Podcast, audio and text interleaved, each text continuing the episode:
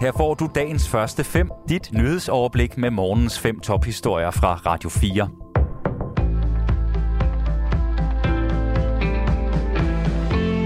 Godmorgen. Det er torsdag den 1. december, og her får du dagens første fem nyheder på Radio 4 med Sofie Levering. En ny bølge af ukrainske flygtninge kan være på vej som følge af den kolde vinter, lyder det fra NATO. Og det kan skabe pres på Danmark. Derfor kræver kommunerne, at staten spiller en større rolle at huse, med at huse ukrainerne, end den gjorde under den første bølge.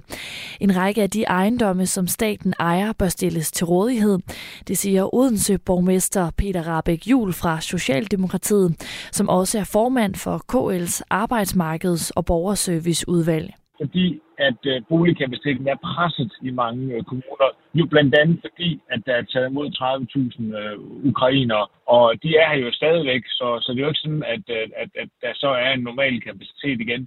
Viborg Kommune modtog godt 1000 ukrainere og er dermed den kommune i landet, der har modtaget fjerde flest. Og her kan de også mærke presset, siger Venstreborgmester Ulrik Vilbæk. Han kritiserer, at kommunen ikke har fået kompensation fra staten, svarende til det antal flygtninge, som er modtaget. Fodboldlandsholdstræner Kasper Julemand behøver ikke frygte for sin jobsikkerhed efter Danmarks tidlige exit ved VM i fodbold. Det siger fodbolddirektør i Dansk Boldspil Union Peter Møller til DR efter landsholdets nederlag i går til Australien. Peter Møller slår fast, at han tager det fulde ansvar for resultaterne.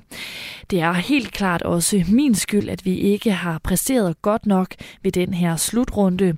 Vi er rigtig glade for Kasper. Vi tror på, at han kan være med til at flytte holdet yderligere, siger Peter Møller til DR.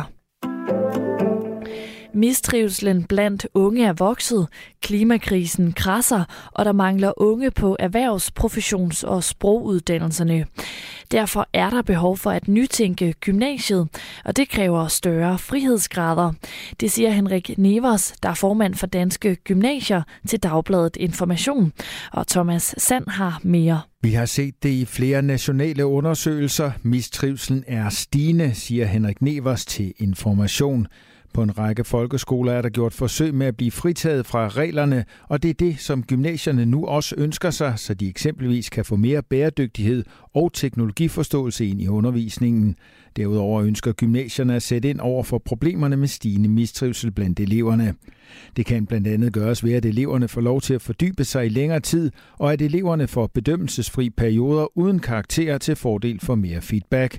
Det skal gøre op med den præstationskultur, som eksisterer i gymnasiet i dag, siger Henrik Nevers. Det vil give mere dybdelæring frem for overfladelæring, og det lærer eleverne mere af, siger han. Konkret foreslår danske gymnasier også, at områder som teknologiforståelse kommer mere ind i gymnasiets undervisning. Vi har et gennemdigitaliseret samfund. Hvad gør det ved os, og hvad er det for kompetencer, det kræver? Det fagner vi slet ikke i dag, siger Henrik Nevers til Information.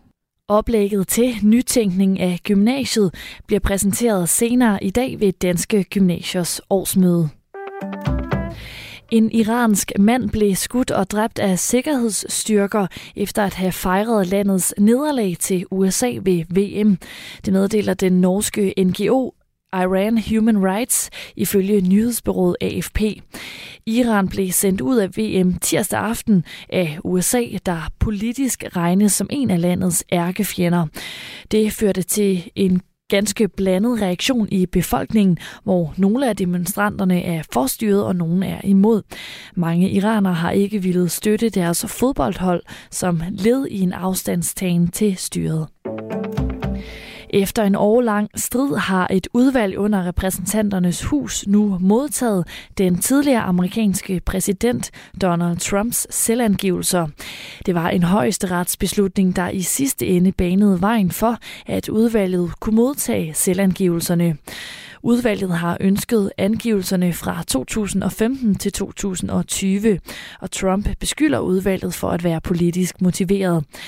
Udvalget tager sig af spørgsmål vedrørende blandt andet skattelovgivning, og selvangivelserne vil udvalget bruge til at fastslå, om der bliver udført ordentlig regnskabsrevision af præsidentielle skatteforhold. Dagens første fem er tilbage igen i morgen tidlig. Hvis du har brug for en nyhedsopdatering inden da, kan du altid fange os i radioen, på nettet og i vores app. Vi høres ved til dagens første fem fra Radio 4.